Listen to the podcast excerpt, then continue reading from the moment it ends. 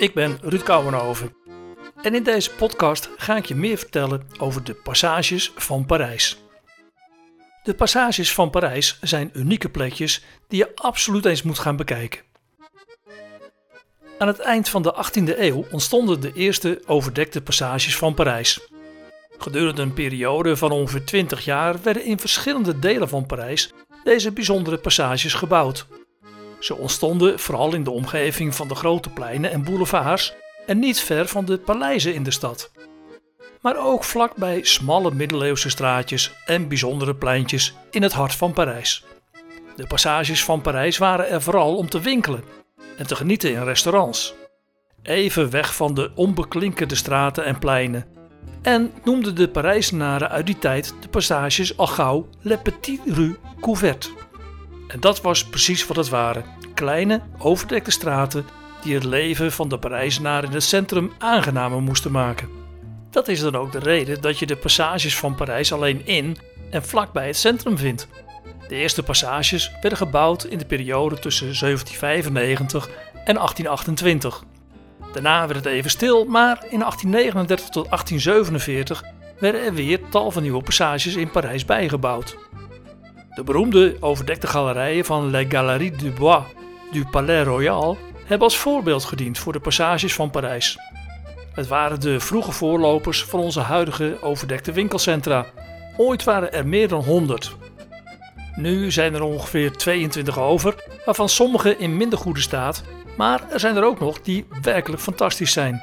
Zoals bijvoorbeeld Galerie Vivienne, die in 1823 gebouwd werd.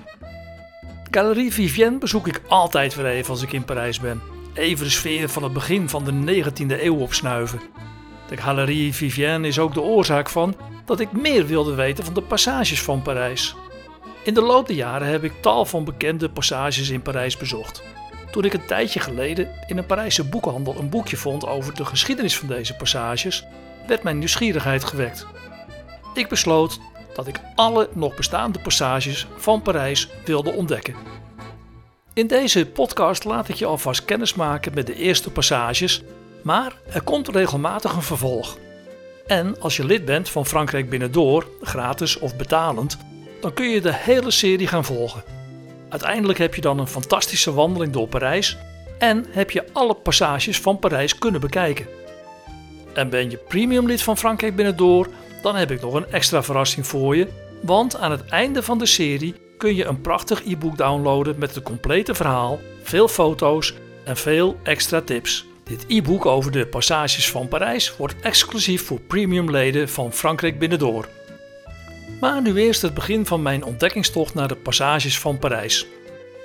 Mijn dag begon s morgens met een heerlijk ontbijt van Le Blé Sucré, waar wat mij betreft de lekkerste croissants en pain chocolat van Parijs worden gemaakt.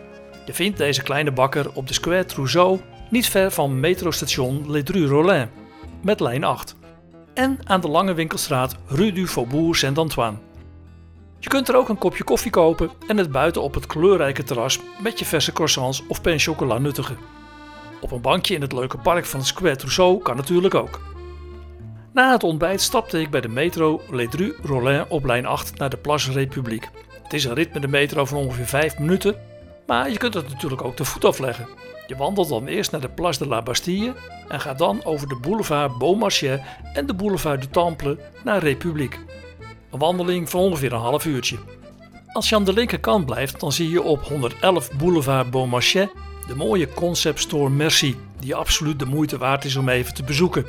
Je vindt er ook een gezellig café en in het Souterrain een leuke eetgelegenheid. En eenmaal op de Place de la République wandel je naar de Boulevard Saint-Martin. Als je dan onder de Porte Saint-Martin doorloopt, ga je rechtsaf de Rue du Faubourg Saint-Martin in. En op een gegeven moment zie je dan aan je linkerhand de ingang van de eerste passage die je in kunt. En dat is de Passage Brady op de Rue du Faubourg Saint-Martin. Op 15 april 1828 werd de Passage Brady in gebruik genomen met ongeveer 100 winkels en op de verdiepingen allemaal woningen. De passage is genoemd naar de handelaar Brady die de langste overdekte winkelstraat van Parijs wilde maken. Begin jaren 70 van de vorige eeuw vestigden zich er de eerste Indische winkeltjes. Tegenwoordig staat Passage Brady ook bekend als Petit Indien. In het kleine Indië vind je dan ook tal van winkeltjes en eetentjes met exotische Indische producten. En vanaf het middaguur tot in de avond zijn de kleurrijke tafeltjes vooral populair om voor weinig geld goed Indisch te eten. Naast deze eetentjes vind je kledingzaken en kleine bazaars met van alles en nog wat. En wil je zelf iets lekkers? Niets houdt je dan tegen om bij L'Épicerie Velan wat lekkers in te slaan. Je vindt de passage ingeklemd tussen twee oude panden aan de Rue du Faubourg Saint-Martin en de Rue du Faubourg Saint-Denis. En als je in deze laatste straat bent aangekomen, dan loop je linksaf naar de volgende passage du Prado. En deze vind je iets verderop aan je linkerhand. Deze tweede passage die we bezoeken in het tiende arrondissement van Parijs is dus de passage du Prado en die ligt vlakbij de Porte Saint-Denis. Deze overdekte passage werd in 1785 geopend, maar onder een andere naam: de Passage du Bois de Boulogne. De passage is open van 8 uur s morgens tot 8 uur s avonds. En tot een paar jaar geleden waren de buurtbewoners er nogal ongerust over de overvloedige aanwezigheid van drugsdealers.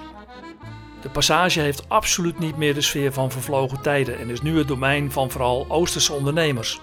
Je vindt er ook tal van Pakistaanse eetentjes, maar ook winkeltjes en Indische kappers. En in vervlogen tijden waren er in de Passage du Prado dansfeesten. Maar van die periode is nu weinig meer terug te vinden. De L-vormige passage komt uiteindelijk uit op de boulevard Saint-Martin. Ga daar dan rechtsaf en bij de Porte Saint-Martin links de Rue Saint-Denis in. Hier ben je in een van de oudste straten van Parijs. In de eerste eeuw was het al een route van de Romeinen. Je loopt hier dus op historische grond. Ook al vanwege het feit dat de route onder de Porte Saint-Denis naar het noorden loopt, waar in de basiliek van Saint-Denis de graven liggen van de Franse koningen. Zonder dat je er erg in hebt, loop je hier in het tweede arrondissement van Parijs en kom je dus alweer een beetje in de richting van het centrum terecht. In de Rue Saint-Denis zie je vlak voor de kruising met de Rue du Cerf de ingangen van twee passages. De eerste die je tegenkomt ligt aan de linkerkant en is de Passage du Ponceau. Deze stamt uit 1826 en komt uit op de boulevard de Sébastopol. Als je erin loopt, dan zul je vooral boutiquejes en een paar restaurantjes zien. Ga aan het einde terug richting de Rue Saint-Denis en ga dan linksaf, steek de straat over en ga naar de Passage du Caire. Deze leuke passage werd in 1798 geopend en is een van de oudste van Parijs. Met een lengte van 370 meter is het ook nog eens de langste en tegelijk ook nog maar de smalste. Toen de Passage du Caire geopend werd, was het de tijd van de veldtocht van Napoleon naar Egypte. Oorspronkelijk zaten er vooral drukkerijen in en lithografische bedrijfjes, maar nu vind je er vooral groothandels in confectie en bedrijven waar etalagepoppen worden gemaakt. Als je de passage helemaal volgt, kom je uit op een leuk pleintje, La Place du Caire. Zodra je de passage dus uitloopt, moet je je even omdraaien en omhoog kijken. En dan zie je een prachtige gevel met de ingang van de Passage du Cerf op het plein, met daarboven drie Egyptische beelden. Deze beelden Hathor uit. Hoe ik dat weet? Kijk goed naar de oren. Het zijn de oren van een koe. En Hathor is de moedergodin van de Egyptische oudheid en die werd oorspronkelijk afgebeeld als een koe. Overigens ligt hier ook een café met terras. Dus als je trek hebt in een kop koffie of iets dergelijks, dan kun je hier even poseren. Overigens stop ik er nu ook even mee met deze wandeling, want binnenkort krijg je het vervolg. En dan ga ik naar wat bekendere passages zoals Véro d'Auda, du Grand Cerf, Palais Royal, Colbert en Vivienne. Ben je nieuwsgierig naar het vervolg? Volg dan mijn blogs over de passages van Parijs op frankrijkbinnendoor.nl. Je kunt dan de complete wandeling alvast zien op een kaart die in het eerste blog vermeld staat. Het vervolg met mijn ervaringen in de passages van Parijs kun je binnenkort op Frankrijk Binnendoor lezen. Zorg dus dat je regelmatig terugkomt zodat je niets van deze mooie wandeling mist. Oh ja, vond je deze podcast leuk? Abonneer je dan op Frankrijk Binnendoor online in iTunes of in Stitcher. Of volg mijn podcast op frankrijkbinnendoor.nl slash podcasts. Tot mijn volgende podcast.